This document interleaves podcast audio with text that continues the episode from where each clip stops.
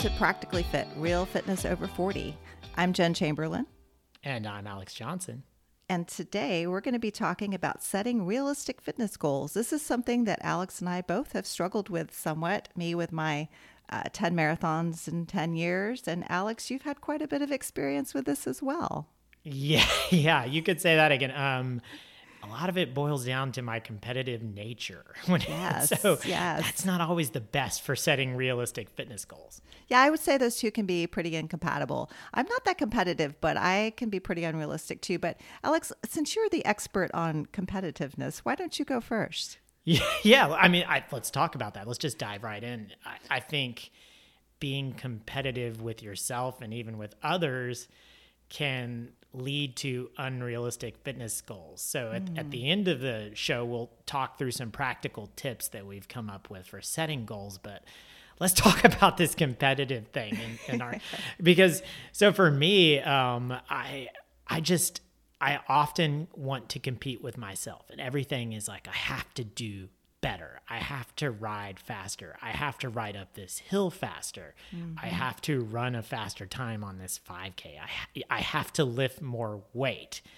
And so that's something I'm, I'm constantly battling. I mean, right now, the big one um, in my life has been cycling. So, I, do you use, are you familiar with the app Strava? No, I actually use a Map My Run because I'm mostly just a runner, but uh, yeah, but you, I've heard of heard of Strava. Yeah, you know I love Strava. So it's I know for those of you who for those of you who aren't familiar with it, Strava has something called segments. So it's it's just like any of these fitness apps. You it has, you know, it connects up to your device. You can see where you ran or rode your bike or whatever. But as you're doing these these activities, there's something called segments.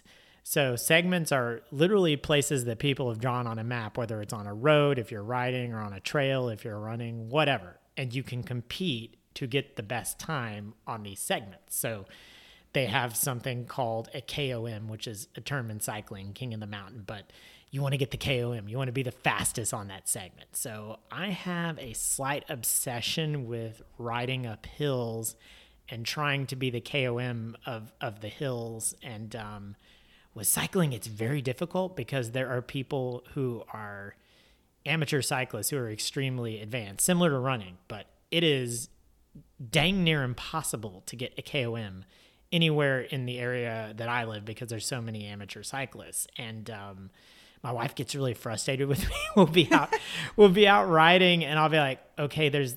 I'll know that the hill's coming up and it comes up on my bike computer. I'm like, I'll just say, okay, bye. And I'll go ride oh, up this. And she's just like, what are you doing? Like, just oh, enjoy the ride. It doesn't. So for me, uh, that's been the latest manifestation. I, have you ever gotten competitive with the running though? I mean, I. Not really in that same way. I do like to compete with myself, but I just have to say, this thing you're talking about on Strava, it sounds like candy for competitive people. Like it's it's built in just to get people obsessed with it. I have to think. Oh, it is, and there are people who I see their rides, um, and they just go out to capture KOMs and they title their rides based on the number of KOMs or trophies that they got, which is ridiculous. So, but I mean, I've literally done the same thing. I thought I'm going to go to this place today. I'm going to be the fastest up that hill. And sometimes I'll do it. And then like 2 weeks later, somebody that I beat will come back and steal it from me and it it literally sends you an email that's like, "Oh no, you've lost the KOM." wow. the other one that's hilarious is there's a it's called Local Legend, and this is for the people who are not fast enough, which is most of us, to get a KOM. And basically, it's just the person who's done the segment the most number of times in 90 days. so that wow. that gets competitive too. Of course, of course the craziest thing I saw was uh, there was just some random little hill where I had become the local legend because I, I was cir- doing a circuit on it just to get some hill training in. And so I became the local legend. And then literally at like 11 p.m. at night, I see that someone has stolen my local legend. And I thought, well, I rode up that hill like five times today. That seems, this person had gone out at 10 p.m. at night and not wow. just ridden up six times to beat me. They rode up the hill like 15 times which I found super weird. And I thought, you know what? I'm not gonna I'm not gonna mess with that. like this That's person is bizarre. crazy. Yeah. So um, there's a lot of ways in Strava to get competitive, but running same thing. I you, yeah, I guess you haven't been as competitive there as I have, but you know, I I the 5K thing was bad for me because I was trying to set my own PRs on 5Ks and then and then I would try to compete with people in the race, which would just lead to me like blowing myself out on the first mile of the race. Right. I do, I do remember the time you almost killed yourself in that terrible beer run that we did. Right, right. Which I, was completely worthless because I didn't even come close to remotely winning the race. I nearly had a heat stroke. Uh, There was a guy who had a literal heat stroke there um, Yes, at I that know. race. So yeah, that's but th- but this competitive nature is really interesting because I think I think it can be detrimental to setting realistic fitness goals. So that's something like I've had to try and rein in now when I'm setting my goals is is reining back the competitive nature. Um, What about you though, Jen? What what's really been the detriment for you in terms of setting realistic fitness goals? Well, I have a different problem. I'm really not that competitive against other people. I do like to set goals for myself and sort of compete against myself that way. But what's really made it hard for me to set realistic fitness goals, honestly, it's fear. Um, I have three big fears in life that just constantly haunt me. And one of them is getting cancer. It's not entirely unfounded since both of my parents passed away from cancer. Uh, the other is losing my job. And the third one is becoming obese. So let me just unpack those a little bit. My Yeah. coworker just the other day was talking about how losing your job doesn't have the stigma it used to when I was coming up in my career. So maybe that's one I can let go of. But the third fear is really the cruelest. I mean, obviously, there's no shame in being obese. It doesn't mean you're undisciplined or unworthy or even necessarily unhealthy, according to some recent studies. My mom was obese her entire life, and while she had her issues, she was a kind and caring, lovely person. But she had such a deep sense of shame and unworthiness around her weight that unfortunately she kind of passed it on to me. Um, and so I've dealt with this fear through running. You know, we talked a lot about that in the first episode. I'm constantly trying to outrun the Blerch. Um, the author of The Oatmeal, Matt Inman, talks about this hilariously because he's hilarious. But uh, the Blerch is like this inner unhealthy person, and um, I've I've been that person, like always trying to to outdo myself in that way, and it's not always been that healthy. Sometimes I've don't make the best choices. You know, I've run when I'm injured or when I'd rather be spending time with my family or when my body's just telling me that I need a break. I'm sure you can relate to that too, Alex. Yeah. So so the the concern about becoming obese is interesting. Um, for me, I've never really had that one. You know, I'm so skinny. I'm so like when I was young, uh, I I definitely got the kind of negative body self image, but it was actually completely the other direction. People would make fun of me, like call me monkey arms and things like that, because my, my, I had really long, skinny arms. I'm super skinny. Uh, so I, I, you know, to some extent, that has driven competitiveness for me as well. Oh, yeah. Uh, when it comes to like strength training, you know, some point you just have to realize like I'm not going to look like the Rock with with my body type. You know, I can feel healthy, I can feel muscular, I can feel strong, but I'm not going to look like you know the people in the movies or what you see on Instagram. Um, this this idea of fear though is interesting to me. I, I want to unpack that a little more with you. So I think that drives me sometimes as well to to set unrealistic goals. For me, it's very similar to what you described. It's fear around health. Right. Uh, again, not necessarily the obesity, but you know, my dad passed away of cancer, but before that, he had. I mean, he had cancer twice. He had it um, when he passed away a few years ago. He had prostate cancer, but he also had uh, cancer in his rib in the 1980s, and he was able to beat that. Wow. Came back from that. Then around 2000, he had a stroke. Uh, so seeing that in your family, uh, like I mentioned, my blood pressure, that that is one that drives me sometimes to almost be, even though I'm trying to be healthy and trying Right. to trying to reduce my blood pressure. Sometimes it drives me to be unhealthy with the amount I'm exercising. So I think this is where, yeah, as we as we think through this, this is where setting realistic fitness goals comes in. Exactly. And they can be health based, but the key is realistic, right? Right, right. So let's talk about that. Let's talk about setting realistic fitness goals. Um, we have a few tips that we're going to talk through here, uh, about five of them that we think will help you set better goals. The first one is really straightforward it's don't bite off more than you can chew. So I have a really good recent example of this, Jen, and, and you jump in as well. Um, so uh, earlier in the year, um, I had before I actually just recently broke my fibula, so I've been recovering from that. But before that, uh, my my wife had got me back into running a little bit because I said I've been obsessed with cycling, and, and she wanted to start doing some more running, mixing in because we were cycling so much. So um, she decided like that it would be good if we did this race in Washington D.C. It's called the Cherry Blossom 10, and I was like, yeah, great, sounds amazing. A 10k, I can get up for that. Um, what I didn't realize that it wasn't 10k; it was 10 miles. right. I and I hadn't, I hadn't been training that much. Neither of us had, and we had gone out one day for a run, you know, and we ran like three, four miles, and it was just miserable. And the this was in this was in the summer, uh, Right. here probably around June, and um, or maybe it was before that because the race was earlier in the year, but it was hot, and you know rather than just realizing, you know what, this isn't going to work out, um, I- it's like I was just insistent that we were going to do this. And so we're going to run this much every week and we're going to cycle this much. It's just unrealistic. Eventually, it became evident that it wasn't possible and we had to back out of the race. But um, we could have just headed it off at the pass, right? And accepted that, like, this was not going to happen in this short amount of time. We bit off more than we could chew. So that's, Right. that's, I'm that's totally- the first tip. I'm totally guilty of this too, Alex. Um, I've definitely done that. I've definitely run races that I haven't trained that well for, and uh, it never it never goes well. It's, interestingly, I think this is another area where you can get away with it a lot easier when you're younger. The last half marathon I ran here in San Francisco, I hadn't really trained well for it, and boy, it beat me up. You know, Yeah. but you know, when I was in my 40s, I could get by with that. I just really can't past 50. It's like it's almost like you can't cheat anymore. Yeah, that yeah, I feel the exact same way. So, tip number 1, don't bite off more than you can chew.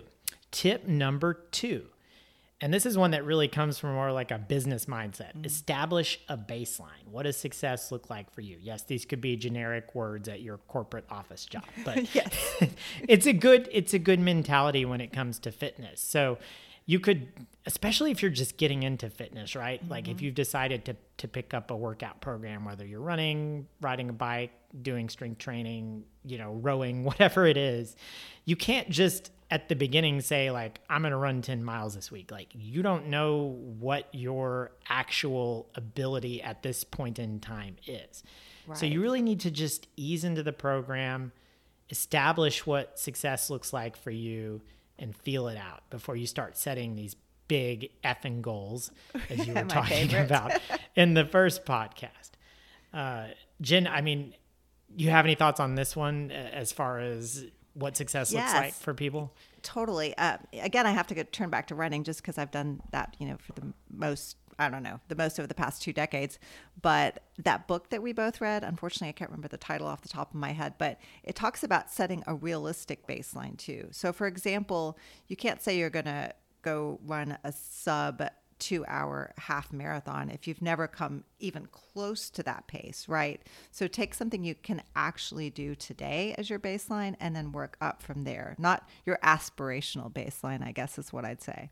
Yeah, and so then that gets into biting off more than you can chew. I guess in a way, this tip like helps mitigate that.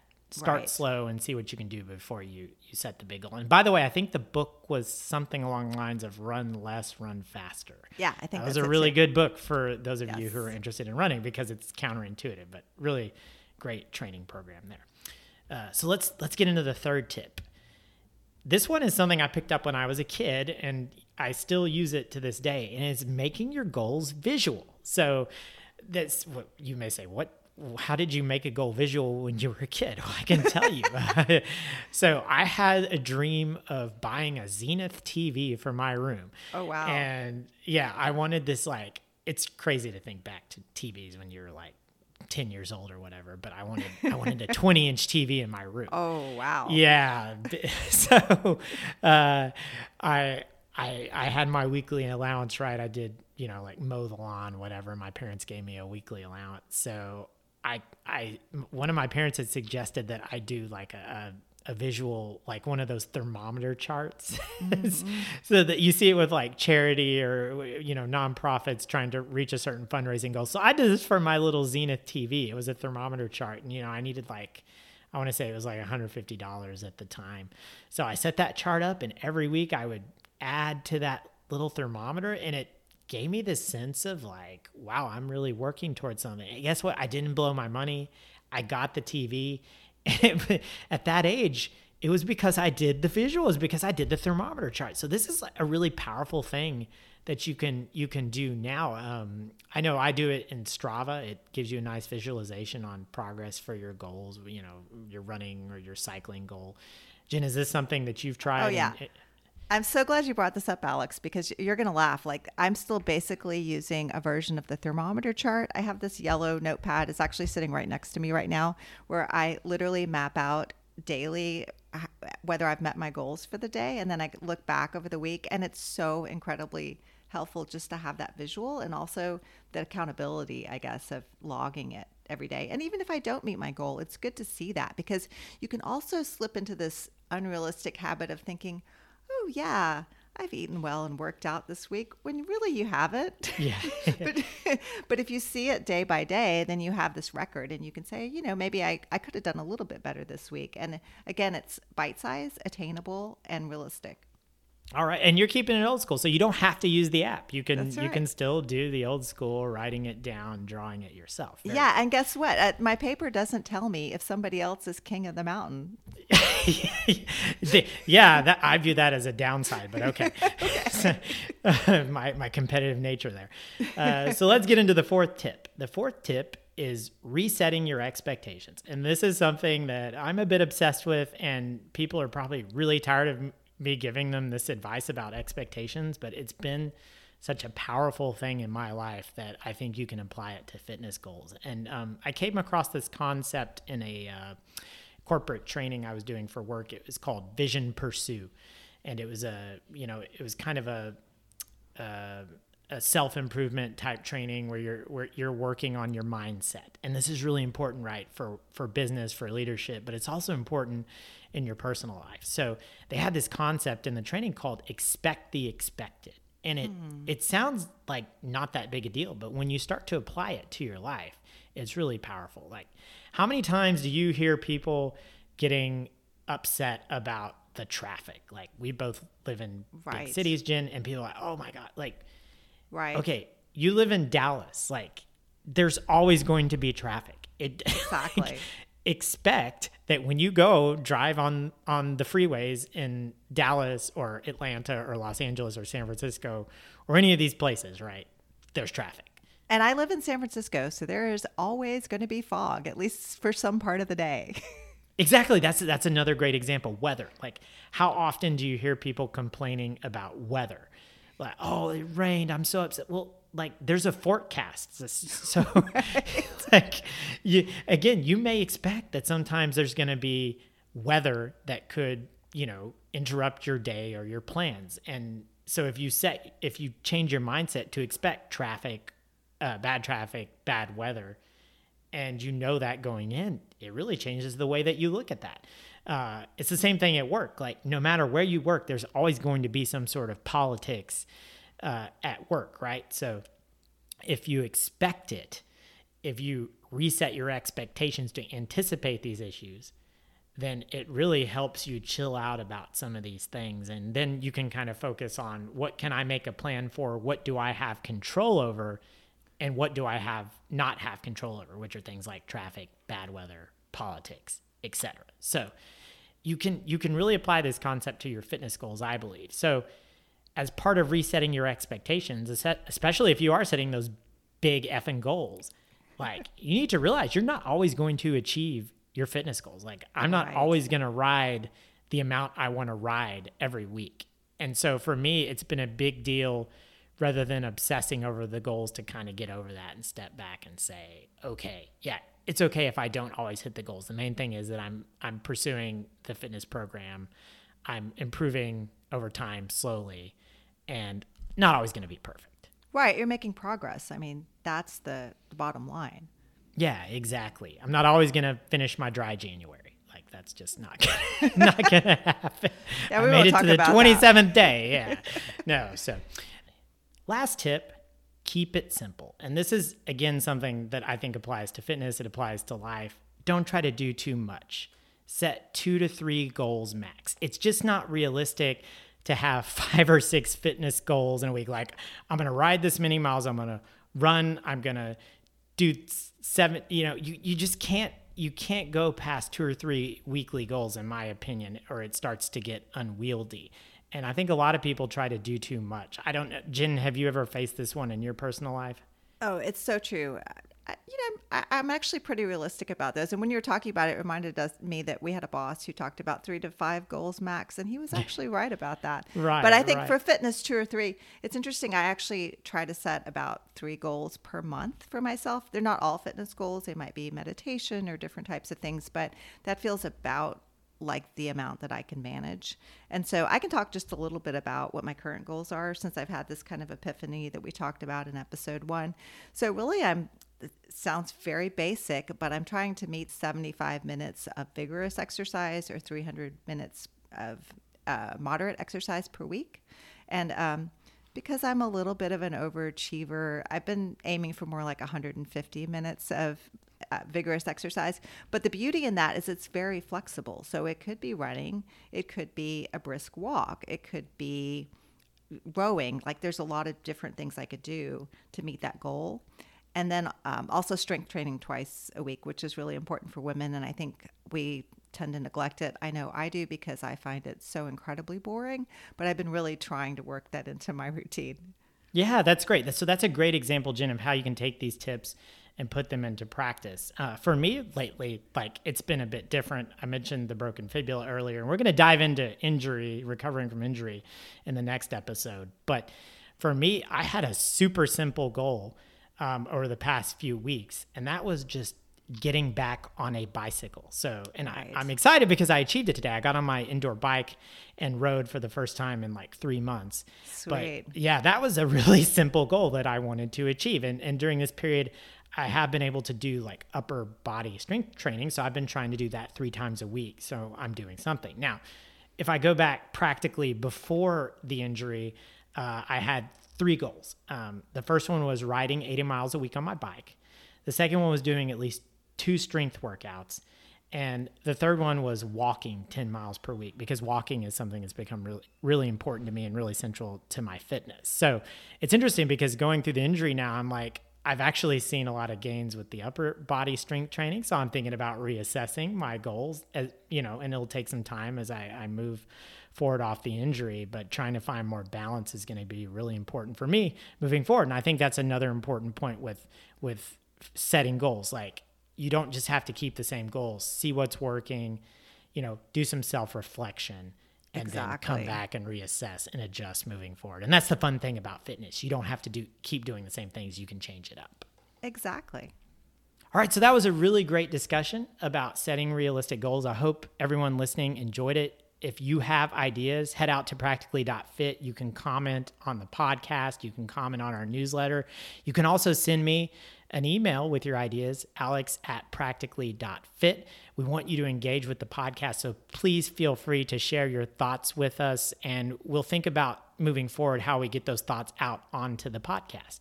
You can also tell us about your most unrealistic goals too, because I think that would be highly entertaining. We'll enjoy those too. So send those our way as well. Yeah, maybe we do a segment on people's unrealistic fitness Oh, goals yeah, that because sounds I know I've had some entertaining ones. Well, anyways, thank you so much for listening to the podcast. Again, we have another episode out right now that you can listen to, the third episode. It's about recovering from injury, so check that out. Head on over to our website practically.fit where you can subscribe to our newsletter and of course the podcast and just keep listening. We appreciate it. Absolutely. Fitness is for everybody. Come back again. Thank you.